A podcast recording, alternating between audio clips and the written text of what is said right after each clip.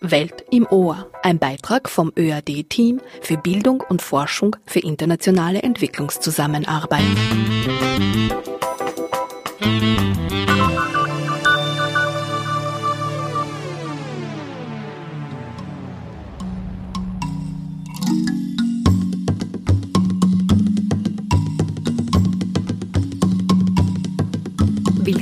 Zur Sendereihe Welt im Ohr in dieser Sendung geht es um die Ursachen von Waldbrände und ihre Auswirkungen auf alles Leben.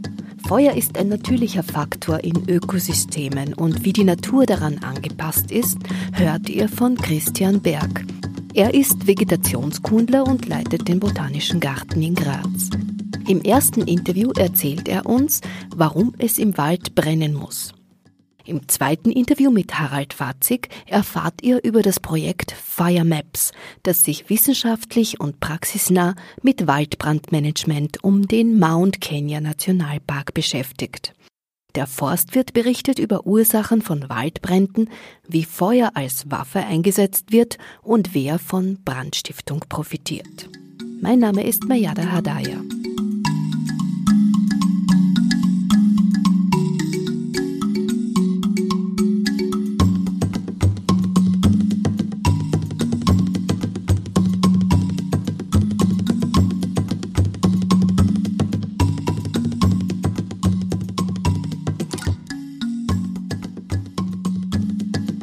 Herzlichen Dank, Christian Berg, fürs Einschalten, für den Anruf aus Graz.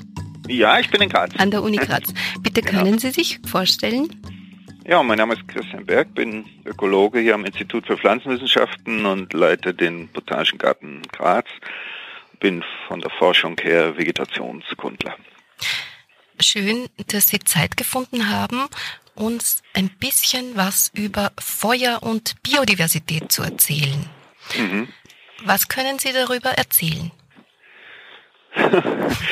Also die Natur unterliegt ja zahlreichen periodisch schwankenden Umweltbedingungen, die nicht immer besonders äh, zuträglich sind. Der, das bekannteste Beispiel ist Tag und Nacht oder Sommer und Winter.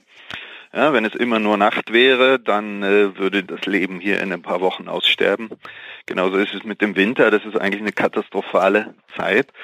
Oder auch dieser periodische Wandel zwischen Regenzeit und Trockenzeit, wie wir es in den Tropen kennen. Und äh, diese lebensfeindlichen Perioden, also Nacht, Winter, Trockenzeit, die werden von den Ökosystemen und auch von den Pflanzen und Tieren halt immer irgendwie überwunden und überdauert und sie sind im Laufe des Lebens sehr stark daran angepasst. Ein besonders schönes äh, Beispiel für eine katastrophalere Dynamik ist die Überflutung. Das haben wir zum Beispiel zweimal täglich im Wattenmeer, sogar mit Salzwasser, was besonders giftig ist, oder zweimal jährlich in den Auen. Da wird die gesamte Aue von Wasser überflutet und das führt natürlich auch zu Todesfällen und zu ähnlichen katastrophalen Dingen. Aber wenn diese Überflutung nicht kommt oder dann ist das Wattenmeer oder die Aue, dann sind sie sozusagen, gehen sie kaputt, weil sie eben an diese Katastrophendynamik angepasst sind. Und ganz mhm. ähnlich verhält sich das eben auch mit Feuer. Feuer ist auch ein natürlicher Faktor in Ökosystemen, tritt unterschiedlich häufig auf, ein paar Mal im Jahr bis hin zu einmal in 100 Jahren. Und auch daran ist die Natur normalerweise angepasst. Die wichtigsten Ökosysteme, wo es Feuer gibt, ist einmal diese mediterranen Ökosysteme, also Kalifornien, Chile, Südwestafrika, Südaustralien und der Mittelmeerraum. Das sind auch Gebiete, aus denen man häufig in den Nachrichten hört, dass dort der Wald brennt, weil dort eine Sommertrockenheit herrscht. Das sind die Winterregengebiete und im Sommer kommt Hitze und Trockenheit zusammen und das erzeugt eben gute Bedingungen für häufige Feuer. Das ist das eine große Ökosystem. Und das andere ist die Savanne, beziehungsweise der Übergang zwischen Wald und Savanne in den Tropen, wo eben Feuer dazu führt, dass die Savanne gefördert wird und lange Perioden ohne Feuer führen dazu, dass der Wald wieder vordringt in die Savanne. Und da gibt es also sozusagen immer ein Hin und Her. Die Tiere haben sich und Pflanzen haben sich also angepasst an dieses Feuer, an diese Katastrophendynamik. Es gibt also bei den Pflanzen sogenannte Pyrophyten, also richtige Feuerpflanzen, die also das Feuer ein bisschen auch fördern. Sie kennen vielleicht Eukalyptusbäume mit dieser Rinde, die immer so abblättert. Die erzeugen also richtig auf dem Waldboden eine richtige schöne Schicht von knochentrockenem Material, was eben auch noch ätherische Öle enthält, was man ja vom Eukalyptus kennt. Und das brennt also wirklich wie Zunder. Und die Pflanze selber sorgt also dafür, dass immer genug Brennmaterial da ist, damit es ab und zu mal brennt. Und äh, viele Früchte, zum Beispiel in Australien, sind aus dickem Holz und öffnen sich halt nur nach Feuer. Und in der Evolution spielt das auch eine große Rolle. Evolution entwickelt sich ja im Erobern neuer Lebensräume. Aber wenn es ab und zu brennt, äh, dann ist das Erobern neuer Lebensräume gar nicht mehr nötig. Dann muss man nur lange genug warten auf ein Feuer und es entsteht wieder ein Lebensraum vor Ort sozusagen. Und daher auch diese Holzfrüchte, die fallen natürlich nicht weit, sondern immer nur runter, öffnen sich aber erst, wenn sie brennt. Und dann wissen sie genau, jetzt ist wieder Platz, es ist genug weggebrannt. Auf diese Art und Weise stabilisiert sich das Ökosystem. Für uns sieht das natürlich irgendwie erstmal katastrophal aus, aber in der Periodizität und der Elastizität von Ökosystemen kommt das dann immer wieder auf einen stabilen Zustand bis sozusagen zum nächsten Feuer. Wenn dieses Feuer nicht kommt, dann würde dieser Zustand instabil werden. Das ist also durchaus eine sehr interessante Geschichte. Ja, und nun kommt der Mensch ins Spiel.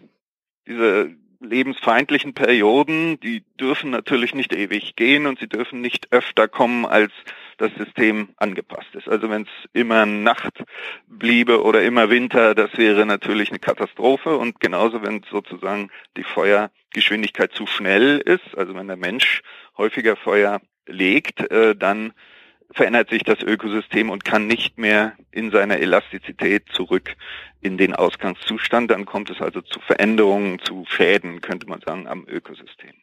Sie haben gesagt, der Mensch kommt hinzu. Das bedeutet, die eine Möglichkeit, dass es brennt, ist, wie Sie schon am Anfang erzählt haben, eine natürliche. Mhm. Und die zweite Möglichkeit, wenn der Mensch hinzukommt, also entweder Feuer werden gelegt, absichtlich, mhm. oder es gibt ja diese Kulturtechnik auch, also um auch wieder Platz zu machen sozusagen. Die Brandrodung. Ja, um Wald zu beseitigen, um Nutzfläche zu gewinnen, ist Feuer natürlich auch ein probates Mittel. Und können Sie aus Ihrer Erfahrung sagen, wie sich das die Waage hält? Also ist da jetzt äh, Brandrodung nach wie vor wichtig oder ist das der natürliche Zyklus, der sowieso passiert? Beziehungsweise warum legen Menschen Feuer? Ja, Menschen legen hauptsächlich Feuer, also wenn sie es wirklich legen, dann also eigentlich nur aus einem Grund, um die Landnutzung zu befördern. Das kann einmal sein, dass man die alte Spreu, das hat man bei uns ja früher auch gemacht, an den Böschungen und so. Die Älteren werden sich erinnern, dass es immer mal gebrannt hat am Straßenrand und so. Da hat man versucht, also diese Spreuschicht zu beseitigen, die entsteht, wenn die Pflanzen im Winter absterben, dann legt sich über die Grasnarbe so eine Spreuschicht. Wenn man die abbrennt, dann treibt gut äh, das junge Gras nach. Es wird auch gedüngt, weil durch das Feuer entstehen mineralische, also Asche und Asche ist ein Pflanzennährstoff oder kann ein Pflanzennährstoff sein. Dadurch wird also der Standort selber so wie er ist erhalten, aber besser nutzbar. Und die andere Variante ist, ich will den Standort also eigentlich verändern und das macht man meistens, wenn man Wald vor sich hat. Wald ist durchaus was Nutzbares, aber wenn ich Ackerbau betreiben will oder Grünlandwirtschaft, dann stört mich der Wald und dann kann man den Wald abbrennen. Und wenn ich dann hinterher gleichzeitig mit Tieren reingehe, also Weidetiere, dann kann sich der Wald nicht regenerieren. Weniger durch das einmalige Feuerereignis, sondern durch das anschließende Nutzen durch den Menschen. Und der Mensch verändert dann sozusagen das Ökosystem nachhaltig. Eine nicht nachhaltige Veränderung des Ökosystems durch den Menschen ist ja dann, wenn Brände gelegt werden, um zum Beispiel Land für andere Zwecke nutzbar zu machen. Also es ist mhm. bekannt, dass Konzerne Land so auch für sich in Anspruch nehmen. Mhm. Haben Sie da auch damit zu tun, mit solchen absichtlich gelegten Bränden? Mhm. Also ab und zu tritt sowas mal auf und man hört ja auch in Portugal und so, dass Landspekulanten zum Beispiel Schutzgebiete abbrennen, damit der Glaube entsteht, das Land ist jetzt wertlos und wir können es jetzt billig als Bauland verkaufen und so. Wenn es kluge Behörden vor Ort gibt, dann wissen die, dass das nicht so ist. Dann kann da eigentlich gar nichts passieren, aber es ist natürlich dann immer der Drang, schnell irgendetwas zu tun. Man braucht für diese Regeneration nach Feuer natürlich Geduld und die hat heutzutage ja niemand mehr. Also das äh, kann schon ein Problem sein, aber ich persönlich bin jetzt noch nicht damit äh, bei meiner Arbeit konfrontiert worden. Das heißt, Feuer und Biodiversität ist etwas Nützliches, aber Feuer ist sehr gefährlich. Wie kann man denn Pflanzen und Tiere schützen, trotz dieses natürlichen Prozesses, der hier und da mal passiert? Gibt es da Methoden oder ist es wichtig, dass der Mensch hier schützend eingreift? In der Natur erledigt sich das von selbst. Die Schäden, die durch Feuer entstehen, entstehen entweder an Bauten oder an äh, menschlicher Kultur, also an Nutztieren oder an Baumkulturen und ähnlichem.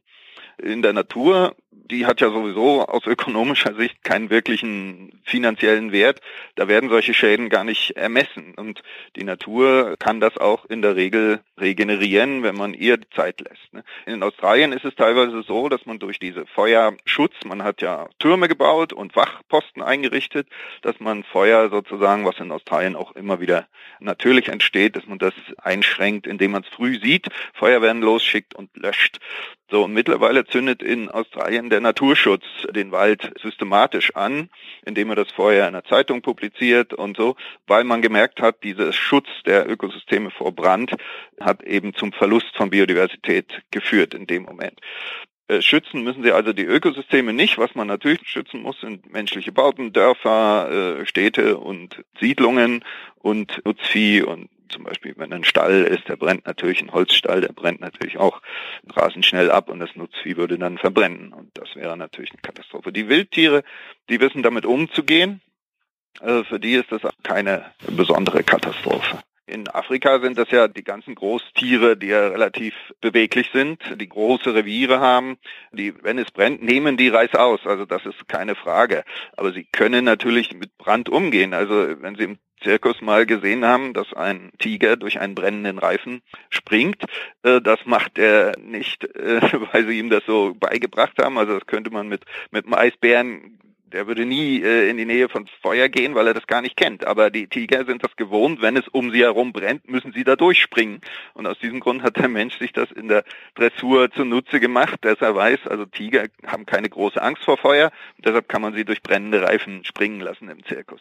Die Tiere gehen damit um. Äh, kleine Tiere verkriechen sich in der Erde, wo es kühl bleibt. Und große Tiere rennen einfach weg. Und die Pflanzen haben verschiedene Abwehrmechanismen, also breite Rinden, dickes Holz oder Samen, die also auch in der Erde still vor sich hin liegen. Die meisten Naturfeuer sind ja relativ kühl und schnell. Das sind ja so, man sagt Buschfeuer, die also sozusagen die Grasnarbe abbrennen. Da wird es nicht besonders heiß. Also das kann man, das kann man wirklich überstehen als Wildtier. Herr Berg, ich bedanke mich herzlich für diesen informativen Überblick über Feuer und Biodiversität und alles Gute nach Graz. Hm, danke, danke, danke vielmals.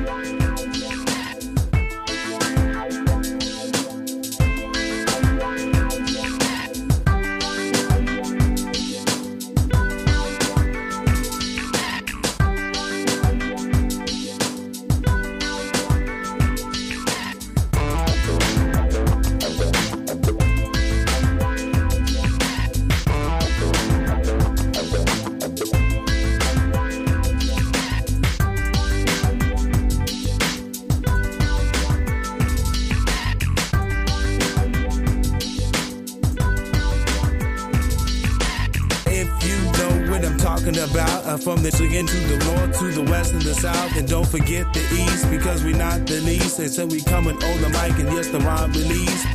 I get you high like marijuana, feel me like prana or chi, cause my rhyme is the key.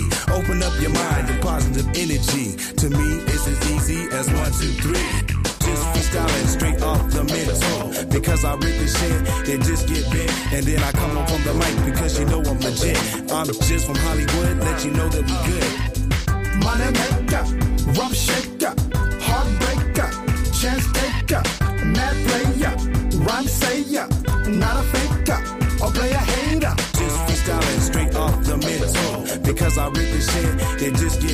And then I come up from the mic because you know I'm legit. I'm just from Hollywood, let you know that we good. Money maker,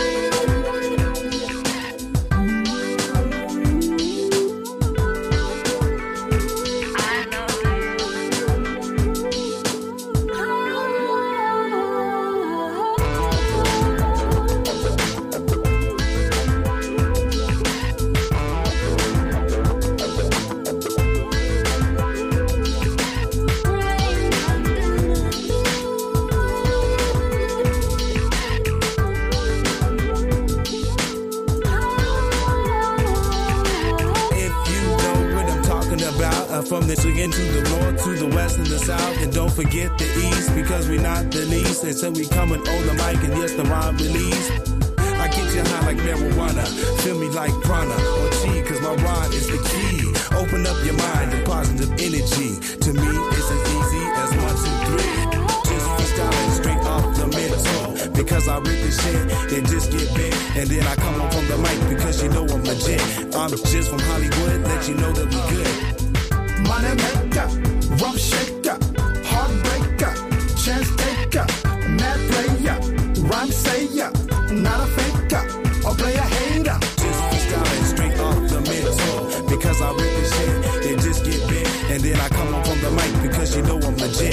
legit. I'm just from Hollywood, let you know that we good. Money maker, rough shaker, heartbreaker, chance taker, mad player, rhyme sayer, a a. Herzlich willkommen, Harald Fatzig. Schön, dass du ins Studio gefunden hast und du bist hier, um uns über Waldbrandmanagement zu berichten. Es gibt ein Projekt, das sich Firemaps nennt. Es wird gefördert von der Kommission für Entwicklungsforschung und wurde 2015 bis 2017 durchgeführt in Kenia. Ja, genau, das ist richtig. Wir haben die Chance, dass wir dort auch kooperieren können mit der Universität in Egerton und auch mit dem Kenyan Forest Service, die uns ganz tatkräftig unterstützen in dem Projekt. Ich würde dich jetzt bitten, dich kurz vorzustellen. Du bist Forstwirt. Ja, genau. Also wir beschäftigen uns mit der Waldbewirtschaftung. Das heißt, wie können Wälder eben behandelt werden, damit sie die Wunschvorstellungen und Ziele der Bevölkerung, der Waldeigentümer erfüllen können. Wälder haben ja ganz unterschiedliche Aufgaben, ob sie jetzt eben zur Holzproduktion dienen, ob sie Nahrungsmittel produzieren für die Bevölkerung oder eben auch als Brennholzbedarf, ob sie Schutz vor Erosion bieten oder generell die Trinkwasserproduktion sicherstellen können. Und je nachdem eignen sich halt dann unterschiedliche Bewirtschaftungsmethoden, um den Wald so zu gestalten, damit er die Bedürfnisse der Bevölkerung einfach erfüllen kann. Und im Rahmen der Forschung beschäftige ich mich einfach dann sehr stark mit den Fragen, wie man diesen Prozess der Planung auch unterstützen kann und wie man entsprechend die Waldbewirtschaftungsmethoden auch abstimmen kann auf die Bedürfnisse der Bevölkerung und Waldeigentümer. Im ersten Teil hatte ich Herrn Christian Berg zu Gast, der ist Ökologe von der Universität Graz und er hat berichtet, was Feuer und Biodiversität oder Feuer für Biodiversität macht.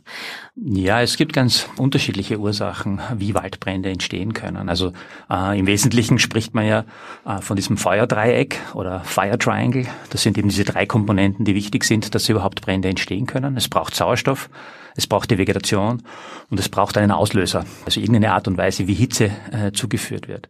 Für die Frage des Auslösers sind in weltweit ist es so, das ist auch in Österreich nicht anders, ist eben der Faktor Mensch ein ganz ein großer relevanter Faktor. Einerseits kann es Brandstiftung sein, das können aber auch äh, Formen der Landnutzung sein, die einfach dazu führen, dass Brände, die gelegt werden, gezielt gelegt werden, dass die auch außer Kontrolle geraten und dann großen Schaden verursachen können. Zu einem geringen Anteil gibt es natürlich auch natürliche Ursachen. Blitzschlagbrände zum Beispiel haben eine Bedeutung in manchen Gebieten, wo eben die Brandursache eben eine natürliche dann ist und keine von Menschen gelegte. Bevor ich zu eurem Projekt komme, wozu braucht man denn überhaupt äh, Waldbrandmanagement in Kenia? Kenia war es so, dass eben in den 80er Jahren schon sehr stark Anstrengungen unternommen worden sind, um mit Waldbrandmanagement umzugehen und auch hier Vorkehrungen zu treffen. Es wurden hier auch einiges an an finanziellen und Humanressourcen investiert, zum Teil auch von der amerikanischen Regierung und von der britischen Regierung. Und es hat sich aber dann gezeigt, dass einfach, wenn diese Finanzströme einfach ausfallen, dass sich in weiterer Folge sehr wenig dann vor Ort konkret in den jeweiligen Regionen einfach tut. Die Menschen, die in den Gebieten leben, die sehr stark betroffen sind von Waldbränden, haben oft kein Training bekommen, wie sie jetzt zum Beispiel im Rahmen der Brandbekämpfung äh, damit umgehen sollen, welche Werkzeuge sie verwenden, in welcher Form sie sie verwenden sollen. Es gibt auch zum Teil kein Bewusstsein darüber, welche Rolle Waldbrände spielen können, über die Vegetation zum Beispiel gesehen, welche Zeiten jetzt gefährlich und weniger gefährlich sind. Und das war eben auch der Anknüpfungspunkt für uns, hier ähm, gemeinsam mit den unterschiedlichen Bevölkerungsgruppen herauszuarbeiten, was sind jetzt da vielleicht der Nutzen von Feuer und was sind auch mögliche Gefahren von Feuer und dass man sich auch das gegenüberstellt, weil Waldbrände als solches können immer aus diesen zwei Dimensionen heraus betrachten werden. Also man sagt dann oft, Fire is a good servant but a bad master. So das heißt, bedeutet einfach, dass sehr viel von positiven Faktoren von Bränden ausgehen kann, aber auf der anderen Seite auch äh, sehr viele Gefahren ausgehen können. Und das versuchen wir eben gemeinsam herauszuarbeiten, um hier die Bevölkerung fit zu machen im Umgang mit Bränden. Ich habe dich eingeladen, weil ich es wichtig finde, diese sozioökonomischen Aspekte näher zu beleuchten. Und ich habe in eurem Projekt gelesen, dass ihr sehr praxisnah arbeitet, das heißt auch mit lokalen Gemeinden am Mount Kenya. Kannst du beschreiben, welche Menschen da leben wie sie leben? Wie können wir uns das vorstellen? Mhm. Es gibt auf der einen Seite äh, von den Gemeinden einen sehr hohen Bedarf an natürlichen Ressourcen, die sie aus den Wäldern beziehen rund um Mount Kenya. Man kann das auch klimatisch natürlich in Abhängigkeit der jeweiligen Regionen rund um Mount Kenya, da sind die klimatischen Bedingungen auch nicht ähnlich. Das heißt, da gibt es unterschiedliche äh, Möglichkeiten, um den täglichen Bedarf zu stillen. Eher auf der humiden östlichen Seite, dort äh, spielt die Teeproduktion oder die Kaffeeproduktion eine sehr starke Rolle, wo eben sehr viele hier ein ganz ein wichtiges Exportgut auch äh, für Kenia äh, produzieren.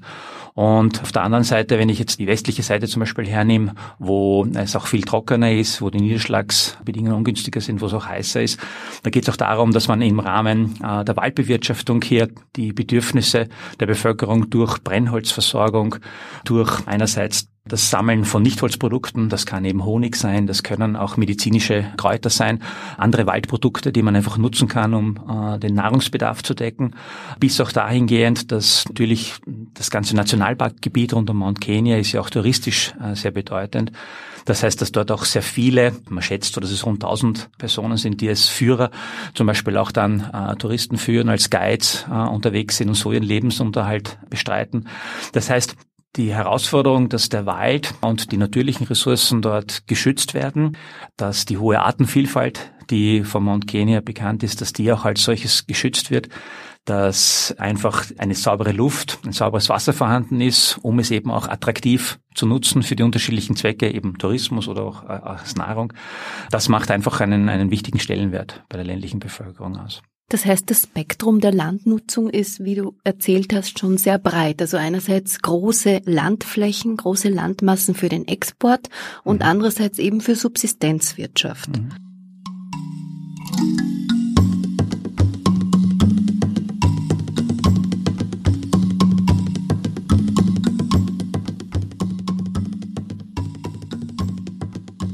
Welche Verluste entstehen jetzt durch Waldbrände? Ja.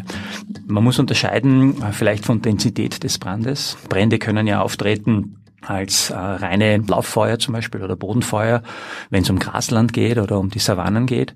Äh, und wenn wir äh, von Waldbränden und von einer anderen Art die Intensitäten dann noch viel höher sind, äh, dann wird dort die Vegetation, der Wald als solches zerstört, damit eben auch die Lebensgrundlage für die Bevölkerung zerstört. Und die Intensitäten, die von diesen Bränden ausgehen, können natürlich auch dann Weidevieh beeinträchtigen, dass es direkt zu Schaden kommt oder auch Menschen, die von den Bränden dann eingeschlossen werden als solches Gebäude, die zerstört werden können, also woher wirklich auch äh, Mensch und Leben oder auch finanzielle Einbußen dann entsprechend hinzunehmen sind. Der andere Aspekt, der mir noch einfällt, ist, dass die äh, große äh, Artenvielfalt, die eben vorhanden ist, ja auch dementsprechend dann reduziert wird. Also es gibt eben Arten, die sehr stark äh, feuerabhängig sind. Das heißt, denen, denen ihr Bestand und denen ihre Fortpflanzung ist auch davon abhängig, dass sie eben von Brand als solches äh, heimgesucht werden. Auf der anderen Seite gibt es also viele Arten, die negativ davon beeinflusst werden. Und je nachdem, wie stark eben das Feuerregime in einer Region als solches jetzt beeinflusst wird, in die eine oder andere Richtung, kann es eben zu einer Verschiebung äh, des Artenspektrums kommen. Das heißt, man kann auch ökologische Wirkungen dann da äh, feststellen. Und wenn Wald als solches oder Vegetation als solches einmal verbrannt ist, dann kommen natürlich auch eine Reihe von Folgewirkungen dann her. Das heißt, dass es Erosionserscheinungen auftreten können, weil eben die verbrannte Vegetation auch sehr hydrophob dann ist. Das heißt, Wasser wird eben nicht so stark aufgenommen. Äh, es kommt hier zu einer Veränderung eben der Bodenstruktur. Und das kann in weiterer Folge dazu führen, dass Überflutungen auftreten, was gerade im Mount Kenya und, und in Kenia schon sehr oft der Fall war, in den starken Regenfällen 2011 zum Beispiel, wo dann eben gerade diese entwaldeten Gebiete, die durch, äh, sei es jetzt der illegale Holzschlägerung oder eben noch durch Waldbrände auch zerstört worden sind, dazu geführt hat, dass irreparable Schäden einfach aufgetreten sind. Die Arbeit im Projekt Firemaps ist transdisziplinär. Wer ist beteiligt und wie kann man sich die Arbeit im Feld tatsächlich vorstellen? Wie oft seid ihr nach Kenia gefahren? Was habt ihr da gemacht? Mhm. Wir haben versucht, mit den relevanten Stakeholdern die rund um so ein Waldbrandmanagement Bedeutung haben, einfach in Kontakt zu kommen. Das ist zum einen eben äh, das Kenyan Forest Service, die eben verantwortlich sind für die Bewirtschaftung äh, der Wälder. Dann das Kenyan Wildlife äh, Service, die jetzt eben von der wildtierökologischen Seite relevant sind und eben auch von der Biodiversität rund um Mount Kenya. Ähm, dann haben wir einen akademischen Partner eben vor Ort, äh, University in Egerton, die uns sehr stark unterstützen. Äh, und dann mit den jeweiligen Gemeinden rund um Mount Kenya haben wir ausgewählt eben einerseits Gemeinden, die sehr stark von Bränden beeinflusst sind und andererseits eben Gemeinden, die weniger stark äh, von Waldbränden beeinflusst sind, um da einfach auch die Unterschiede in der Wahrnehmung, im Bewusstsein äh, von Bränden herauszuarbeiten. Was für uns notwendig war, wir haben eben mit einerseits äh, Masterstudierenden gearbeitet äh, von Kenia und zum Teil eben auch aus Europa, äh, dass wir versucht haben, einmal die Dokumentation als solches zu Waldbränden zu verbessern. Man kann sich das so vorstellen, dass es äh, sehr viele handschriftliche Notizen einfach gibt. Es ist an diesem Tag dort und dort ein Brand mit so und so viel, mit so einer Größe in dem Gebiet aufgetreten.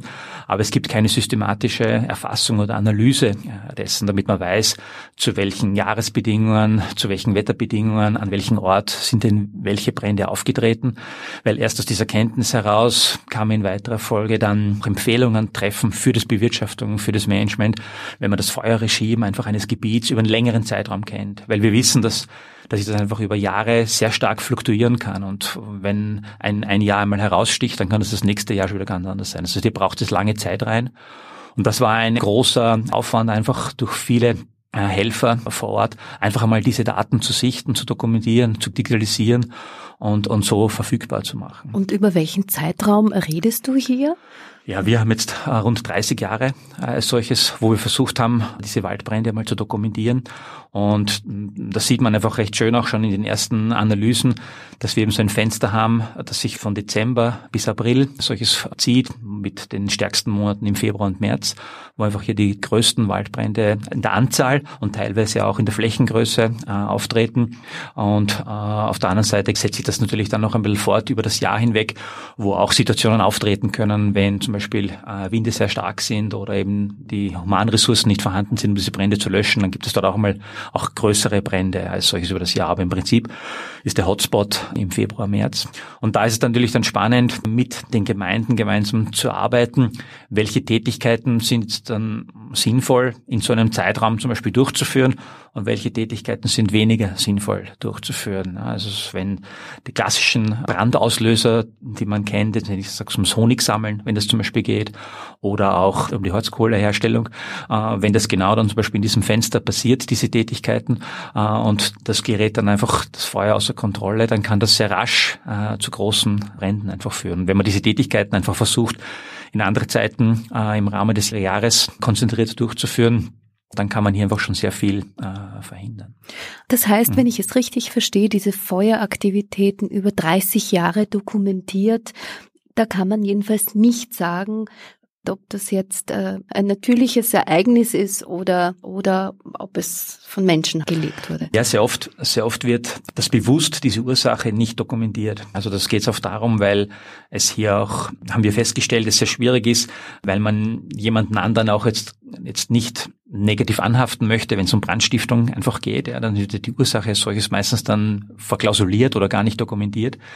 Wir haben aber auf der anderen Seite sehr stark auch eben in solchen Fokusgruppen mit den Gemeinden diskutiert und äh, versucht, diese Ursachen für Brandstiftung auch herauszuarbeiten. Und da haben wir einfach von vielen Geschichten äh, und Erzählungen von den Gemeindemitgliedern gehört, wie sie das einfach wahrnehmen. Sei es darum, dass es für sie eine starke Bedeutung hat, die Fruchtbarmachung des Bodens, äh, um die Weide als solches besser zu gestalten, äh, Feuer hier einzusetzen oder eben das Honigsammelfeuer, das illegale Holzkohle herstellen, teilweise auch zum Beispiel das Abbrennen von Zuckerrohrplantagen nach der Ernte, um einfach die Ernterücklässe solches zu verbrennen oder auch um das Ausbreiten von Parasiten zu verhindern.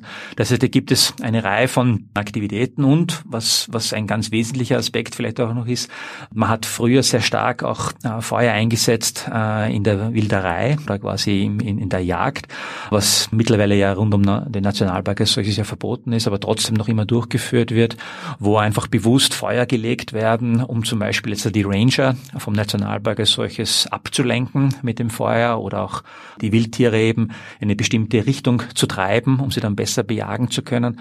Teilweise werden auch dann, wenn äh, solche Wilderer gefasst werden und dann eingesperrt werden, gibt es dann Racheaktionen, wo dann einzelne Gemeindemitglieder dann bewusst wieder den Ranger als solches nachstellen und dann Feuer legen oder zwischen zwei Gemeinden auch. Das heißt, es wird auch Feuer zum Teil als Waffe äh, gegeneinander eingesetzt. Und da ist es natürlich sehr wichtig, glaube ich, dass man auf sehr sensible Art und Weise Bewusstsein einfach äh, gestaltet. Was kann eben jetzt der Nutzen von Feuer sein und was kann die Gefahr von Feuer sein und wie kann ich das intelligent einfach einsetzen? Und ich glaube, da ist sehr viel Wissen und sehr viel Erfahrung auch vorhanden in den Gemeinden. Und es geht einfach darum, das vielleicht in strukturierter Art und Weise auch darzustellen. Also zum Beispiel, wenn man sich anschaut, die Befehlskette oder die Informationskette, wenn wir wo ein Waldbrand entsteht. Es gibt einerseits Beobachtungstürme, die von manchen Gemeinden installiert werden, sogenannte Firewatch Towers. Von diesen Beobachtungstürmen wird dann versucht, die Umgebung entsprechend wahrzunehmen, um dann reagieren zu können, möglichst rasch, weil gerade in der Waldbrandsaison, in, diesem engen Zeitfenster, ist es wichtig, möglichst rasch so ein Feuer einzudämmen. Ja, solange das äh, Feuer noch nicht so groß ist, äh, ist man möglichst effizient in der Einsatz der Humanressourcen und im Einsatz auch der Brandbekämpfungsmittel.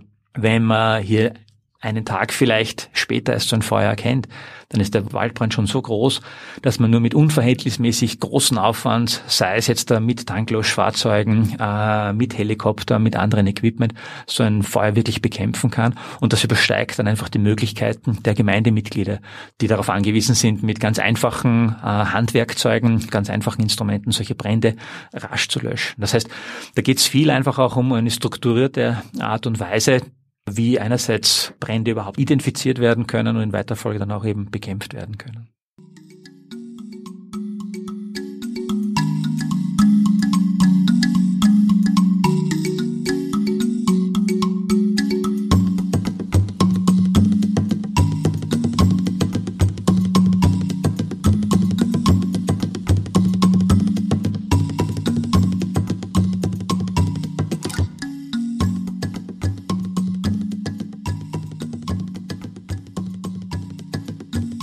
Zur Brandverhinderung möchte ich dir gleich eine Frage stellen, aber vorab noch einmal zum Bewusstsein der Bevölkerung oder der Gemeinden. Welchen Eindruck konntet ihr denn gewinnen innerhalb des eigentlich kurzen Projektzeitraums von zwei Jahren?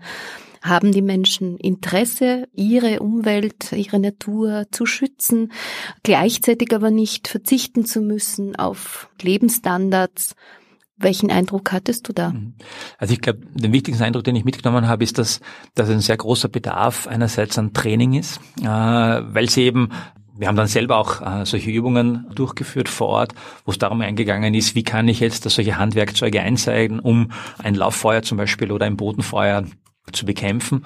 Und da geht es oft dann an Kleinigkeiten, wie ich jetzt diese Werkzeuge einsetze, um den Brand wirklich zu ersticken und nicht auf der anderen Seite vielleicht durch die Zufuhr von vermehrtem Sauerstoff das Feuer sogar anzuregen. Das heißt, da gibt es auch ein wirkliches Bedürfnis daran, einerseits praktische Trainings zu bekommen und auch mit den Schulen zum Beispiel gemeinsam. Wir haben die Idee da entwickelt, zum Beispiel für so ein Spiel, wo wir gemeinsam mit den Kindern auch die Gefahren äh, von Waldbrand und die möglichen prophylaktischen Maßnahmen erarbeiten können und wo man quasi von klein auf auch einfach dieses Bewusstsein erschaffen kann. Also da glaube ich, da ist ein großes Interesse da. Auf der anderen Seite aber auch haben wir festgestellt, dass es ein großes Bedürfnis auch nach Ressourcen geht, um jetzt Werkzeuge und Equipment anzuschaffen. Also man muss sich ja vorstellen, mit den äh, oft primitivsten Möglichkeiten und Werkzeugen werden diese Brände direkt bekämpft. Ja. Und wenn man sich anschaut, wie oft es da zu Verletzungen äh, einfach dann kommen kann, weil nicht die entsprechende Schutzausrüstung da ist oder weil gar nicht die entsprechenden Werkzeuge vorhanden sind, wird dann mit normalen Baumzweigen äh, versucht, der Brand einfach solches zu ersticken. Und hier könnte man eigentlich mit, mit relativ geringen finanziellen Aufwand hier schon eine große Unterstützung machen. Was aber bei Weitem natürlich die Möglichkeiten im Rahmen unseres kleinen Projektes, so wie du richtig sagst, schon übersteigt. Ja, aber da könnte man wirklich durch den gezielten Einsatz von solchen finanziellen Mitteln auch sehr viel bewirken. Aber eben in Kombination mit dem Bewusstsein und mit dem Training, weil die finanziellen Mittel fürs Equipment sind vor langer Zeit auch schon mal investiert worden. Wenn das nicht begleitet wird in einer partizipativen Art und Weise, dass man mit der Bevölkerung auch arbeitet und das Bewusstsein schafft, dann nützt es auch nichts, wenn nur die Geräte dort wären oder dass jetzt ein entsprechendes All-Terrain-Vehikel dort steht äh, und dann hat man keine Ahnung, wie man das bedient oder es fehlt dann äh, am Diesel, um das zu betreiben oder andere Dinge einfach dann. Ja. Du hast schon gesagt, Mount Kenya ist ein, eine wichtige touristische Ressource für das Land. Habt ihr auch mit der Regierung zusammengearbeitet oder hat hier die Regierung Interessen zu investieren in zum Beispiel eben, wie du sagst, äh, Instrumente oder Schutzkleidung? Mhm. Also wir äh, versuchen das vor allem jetzt mit dem Kenya Forest Service äh, gemeinsam dieses Thema anzugehen. Es gibt hier einerseits solche regionale Fonds, die nach solchen Projekten anfragen und wo man die Möglichkeit hat, auch hier solche Kollaborationen zu unterstützen. Da braucht es oben sehr oft eine, eine wissenschaftliche Grundlage, um einfach zu sagen, okay, das sind die Fakten und auf Basis dessen würden wir jetzt gerne das und das tun. Das ist eben mit einer Idee gewesen. Roda Biretsch, eine unserer Projektpartnerinnen eben äh, auf der Egerton University, ist eben hier in Verhandlung gewesen mit entsprechenden äh, Vertretern der Regierung, äh, um hier so ein Projekt äh, zu losieren. Bis jetzt waren wir noch nicht erfolgreich. Da sagen, ja, okay, äh, ihr bekommt die und die Ressourcen. Aber ich glaube, ein erster wichtiger Schritt ist, dass man einfach einmal diese Grundlagen und diese Fakten als solches darlegen kann, wo man einfach dann nicht darüber hinweg diskutieren kann, wie viel Brände jetzt auftreten oder wo sie auftreten, weil oft wird das dann meistens abgetan, ja, man weiß eigentlich gar nichts, ja, oder man weiß nicht in welcher Intensität und wo und wer, wer wirklich betroffen ist. Und wir können eigentlich recht gut jetzt sagen, welche Gemeinden sind davon betroffen, in welcher Intensität, welcher Schaden und so weiter und welche Notwendigkeiten dann da sind. Und vielleicht, also das hoffe ich, dass wir bis zum Projektende das noch als solches initiieren können, dass wir hier solche regionalen, äh, von der Regierung dotierten Fonds auch nutzen können. Das wird sich zeigen. Ich wollte dir eine Frage stellen oder will dir immer noch eine Frage stellen ähm, zum Feuerlöschen. Vorab aber, weil du jetzt erwähnt hast, eine Kollegin würde mich noch brennend interessieren, wie die Anzahl weiblicher Kolleginnen generell im Projekt ist oder auch in diesem Feld. Also ich kenne oder lese oft nur von Forstwirten. Gibt es da Forstwirtinnen? Ökologinnen gibt es ja schon mehr, aber auch Ranger hast du erwähnt. Ja. Sind das, wie hält sich das denn so die Waage? Ja, also wenn man generell, wenn man in die Gemeinden, ich fange mal dort, wenn man sich das anschaut, dann gibt es ja von den ganzen Landnutzern, auch wenn ich jetzt immer Landnutzer sage, solches, äh, kann man, ob es jetzt die Weidetierhaltung sind oder ob es jetzt Honigsammlung geht oder Feuerholz äh, sammeln, dann ist das meistens so, dass das sehr äh, gleich eigentlich auf beide Geschlechter als solches aufgeteilt ist. Wenn wir es so auf Projektbasis anschauen, dann haben wir bewusst darauf geschaut, dass gerade die involvierten Studierenden zum Beispiel auf keniatischer Seite, dass wir hier weibliche Mitglieder bewusst gefördert haben, einfach um auch, so wie du es richtig angesprochen hast, dieser etwas männlich dominierten diesem Feld, wo es um Waldbewirtschaftung geht oder auch in, gerade in der Waldbrandbekämpfung, dass einfach durch die körperliche Anstrengung natürlich auch oder auch äh, durch die Bewirtschaftung im Wald, wo es sehr oft einfach auch um den Einsatz von Körperkraft geht, dass wir da bewusst auch einfach die weibliche Sicht einbringen können in das Projekt. Und das, das glaube ich, ist recht gut gelungen. Einerseits eben durch die Koordinatorin auf, auf genetischer Seite, Roda Biretsch, und andererseits auch durch die äh, drei Masterstudierenden, die wir von Kenia eingebildet, die alle eben weiblich sind. Äh, und das freut uns auch, weil dadurch auch äh, eigentlich auch in den Diskussionen zum Beispiel, die wir dann vor Ort bei Projekttreffen gemacht haben, hier äh, wir auch eine ganz andere äh, Kultur in der Diskussion auch festgestellt haben. Weil es auch wichtig ist, wenn von den Gemeindevertretern eben dann auch männliche und weibliche Mitglieder einfach dann da waren, dann erleichtert das einfach äh, viel stärker die Zusammenarbeit. Hast du irgendein Beispiel? Fällt dir etwas ein, was äh, die weibliche Sicht sein kann oder ist? Etwas, was mich besonders beeindruckt hat, ist, äh, was vielleicht, weiß ich nicht, ob man es jetzt speziell aufs Weibliche beziehen kann, aber was mich besonders beeindruckt hat, ist, dass wir, muss vielleicht ein bisschen ausholen, Kenia ist ja äh, sehr stark äh, christlich dominiert, ja, also hat ja über 80 Prozent des solches sind Christen. Und äh, unsere Kooperationspartnerin äh, in Kenia ist auch eine gläubige Christin und es war einfach üblich, dass wir alle unsere Projekttreffen, unsere Workshops auch immer mit einem Gebet begonnen haben und mit einem Gebet abgeschlossen haben. Das ist etwas, wo wir einfach quasi darum gebeten haben, ja, dass Gott einfach die Gespräche äh, auch führen möge und uns leiten möge und dementsprechend auch diese Einstellung mit der Art und Weise, dass der Glaube jetzt nicht nur etwas eine Privatsache ist, sondern dass das auch einen sehr starken Stellenwert in der täglichen Arbeit und Zusammenarbeit haben kann. Das ist etwas, was mich sehr stark beeindruckt hat. Das ist nicht etwas, über das man jetzt einfach redet, sondern dass man einfach praktisch äh, als solches umsetzt und konkret tut. Und das habe ich einfach äh, sehr schön mitgenommen als Erinnerung. Und ihr habt ihr alle die Freude gemacht und mitgemacht sozusagen, ja, auch wenn jetzt nicht jeder unbedingt religiös ist. Absolut, ja. ja, ja. Gut.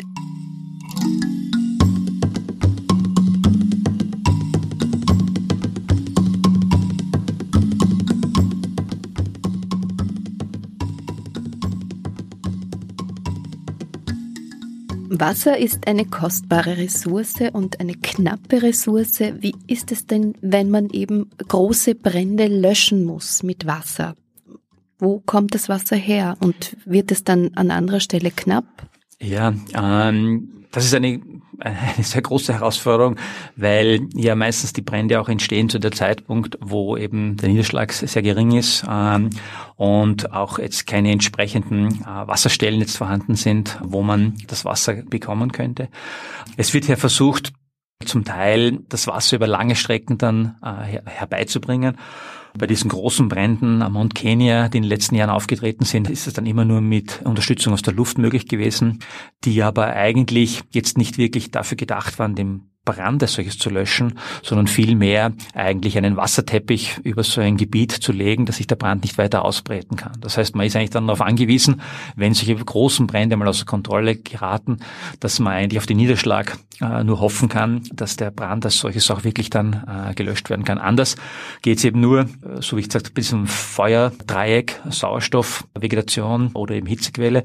Man kann eine dieser drei Komponenten entfernen. Das heißt, ich entferne entweder den Sauerstoff, das kann ich eben durch Abdecken als solches machen, wenn ich mit solchen Handwerkzeugen und solchen Klappern zum Beispiel einfach die, den Sauerstoff wegnehme. Ich kann die Vegetation entfernen.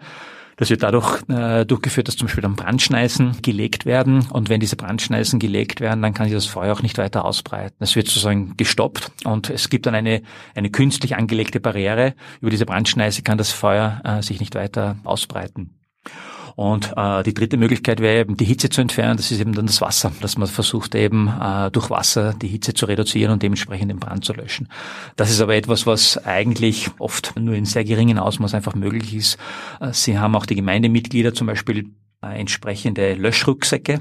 Das sind so kleine Rucksäcke mit einer Spritzpumpe, äh, wo man auch versuchen kann, eben solche Schneisen wieder in den Wald zu legen, um eine Waldausbreitung zu verhindern. Also nicht um den Brand zu löschen, sondern einfach nur zu benetzen, die Oberfläche, damit dort eben der Brand sich nicht weiter ausbreiten kann. Und diese Techniken, wie man hier entsprechend vorgehen kann, äh, müssen eben auch geschult und trainiert werden, weil es für viele einfach vielleicht alle paar Jahre mal passiert, dass man in so einer Situation Situation ist, in so einer Bekämpfungssituation. Und wenn man das vorher nicht geübt oder nicht trainiert hat, das ist in Österreich bei uns auch nicht anders. Die Freiwilligen Feuerwehren äh, üben auch immer äh, mit ihrem Equipment und versuchen, solche Situationen entsprechend nachzufinden. Das ist, glaube ich, ein wichtiger Teil einfach der Ausbildung. Wie oft brennt es? Ja, also wenn wir uns äh, Mount Kenya jetzt anschauen, jetzt nur mal das Gebiet äh, rund um Mount Kenya, dann werden die einst im Durchschnitt werden die Waldbrände rund 220 Hektar oder sowas groß. Das kann aber nach oben natürlich entsprechende Ausreißer geben. Also riesig, von, riesengroß eigentlich. Von der Größe her und von der Anzahl her. Du hast schon gesagt, es ist natürlich schwierig zu sagen, weil die Ursachen sehr unterschiedliche sind. Ja, genau. Dann würde ich sagen, im Schnitt als solches in diesen Waldbrandmonaten Februar, März werden wir rund 50, 60 Brände vielleicht haben äh, als solches.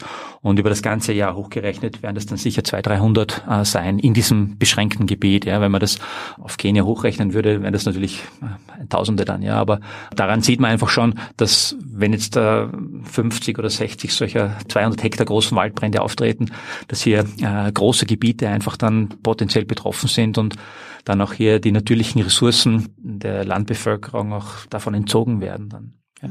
Wobei natürlich jetzt nicht alle von diesen Bränden, wie ich vorher gesagt habe, auch unmittelbar einen Schaden und eine Gefahr verursachen müssen. Manche von denen äh, können ja auch bewusst jetzt im Weideland oder im Grasland als solches auch einen positiven Effekt haben und dementsprechend keine zerstörerische Wirkung haben, wenn sie gut kontrolliert als solches durchgeführt werden. Mhm. Von denen ich jetzt gesprochen habe, das waren jetzt hauptsächlich die Brände, die auch wirklich äh, Wälder und solche Ressourcen dann auch wirklich zerstörende Wirkung haben.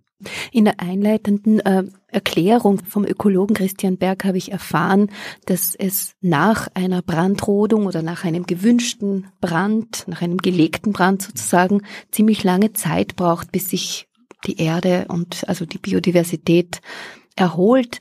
Wie ist es denn, wenn es jetzt, so wie du sagst, so oft brennt? Kann sich überhaupt die Erde erholen? Und was macht man dann eigentlich nach so einem Brand?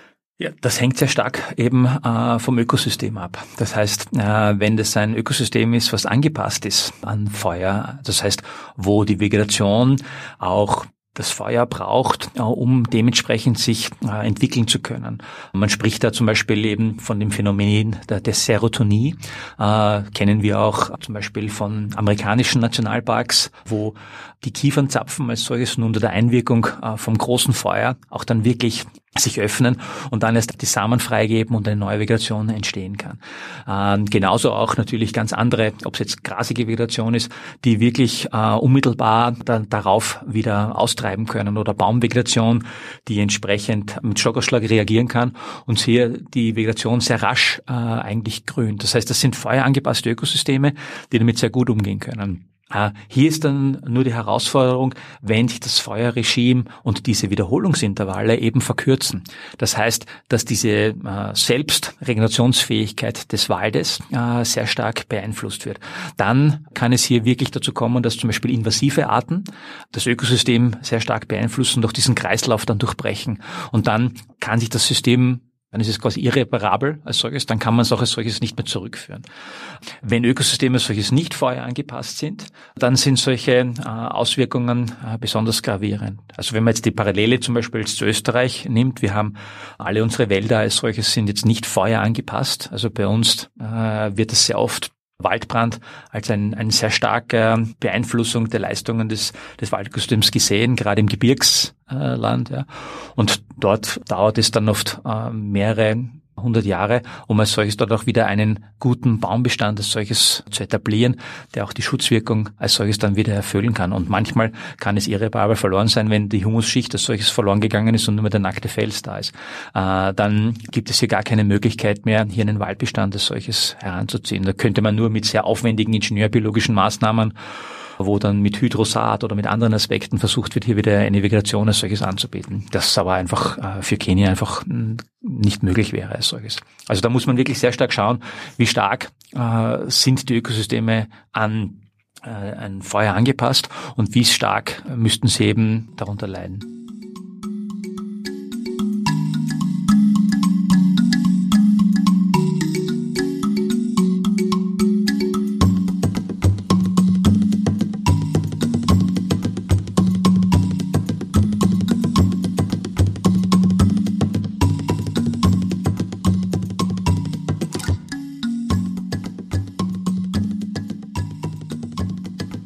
Eine abschließende Frage noch an dich. Firemaps, das Projekt hat zwei Jahre gedauert. Welche Ergebnisse habt ihr erzielt? Was kannst du so abschließend, abrundend zu dem Projekt sagen? Zum einen äh, haben wir mal die Grundlagen für die Erstellung von sogenannten Waldbrandgefährdungskarten entwickelt. Das heißt, wir haben die Möglichkeit, äh, für die unterschiedlichen Regionen rund um Mount Kenya zu dokumentieren, in welcher Intensität, in welcher Art, wo treten Brände auf, was sind die wesentlichen beeinflussenden Faktoren, sei es die Vegetation, sei es die Wetterbedingungen, ob es Temperatur, Niederschlag ist oder eben auch äh, die menschlichen Faktoren. Das heißt, wir können solche Gefährdungskarten erstellen, die äh, eingesetzt werden können vom Kenyan Forest Service oder auch vom Kenyan Wildlife Service und von der Regierung Regierung, um diese Bewusstseinsbildung äh, konkret äh, mit der Bevölkerung auch weiter äh, zu treiben, selbst wenn das Projekt einmal dann zu Ende ist. Es gibt einfach diese Grundlagen und auf Basis dessen können dann weitere Schritte gesetzt werden.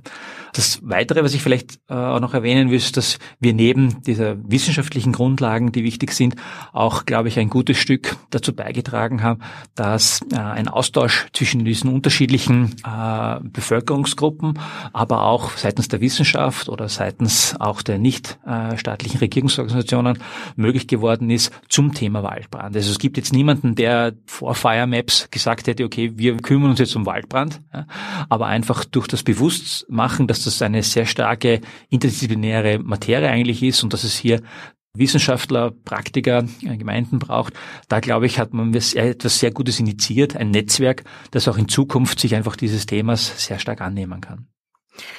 An dieser Stelle bedanke ich mich sehr herzlich. Wer mehr über Waldbrandmanagement von dir erfahren möchte, es gibt die Möglichkeit am 17. Mai bei einer Veranstaltung, die Der Mensch und das Feuer Mount Kenya Nationalpark heißt.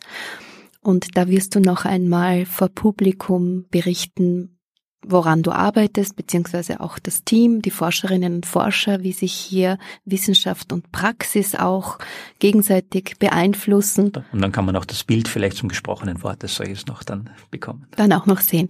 Schön. Vielen Dank, Harald Fazig. Gerne. Ich wünsche dir alles Gute für die Arbeit. Danke für deinen. Dankeschön.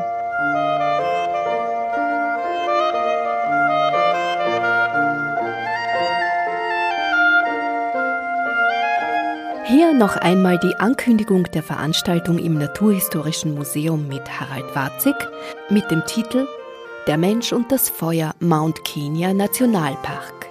Vortragender ist Harald Warzig vom Institut für Waldbau der Universität für Bodenkultur Wien und Leiter des KEF-Projekts Firemaps.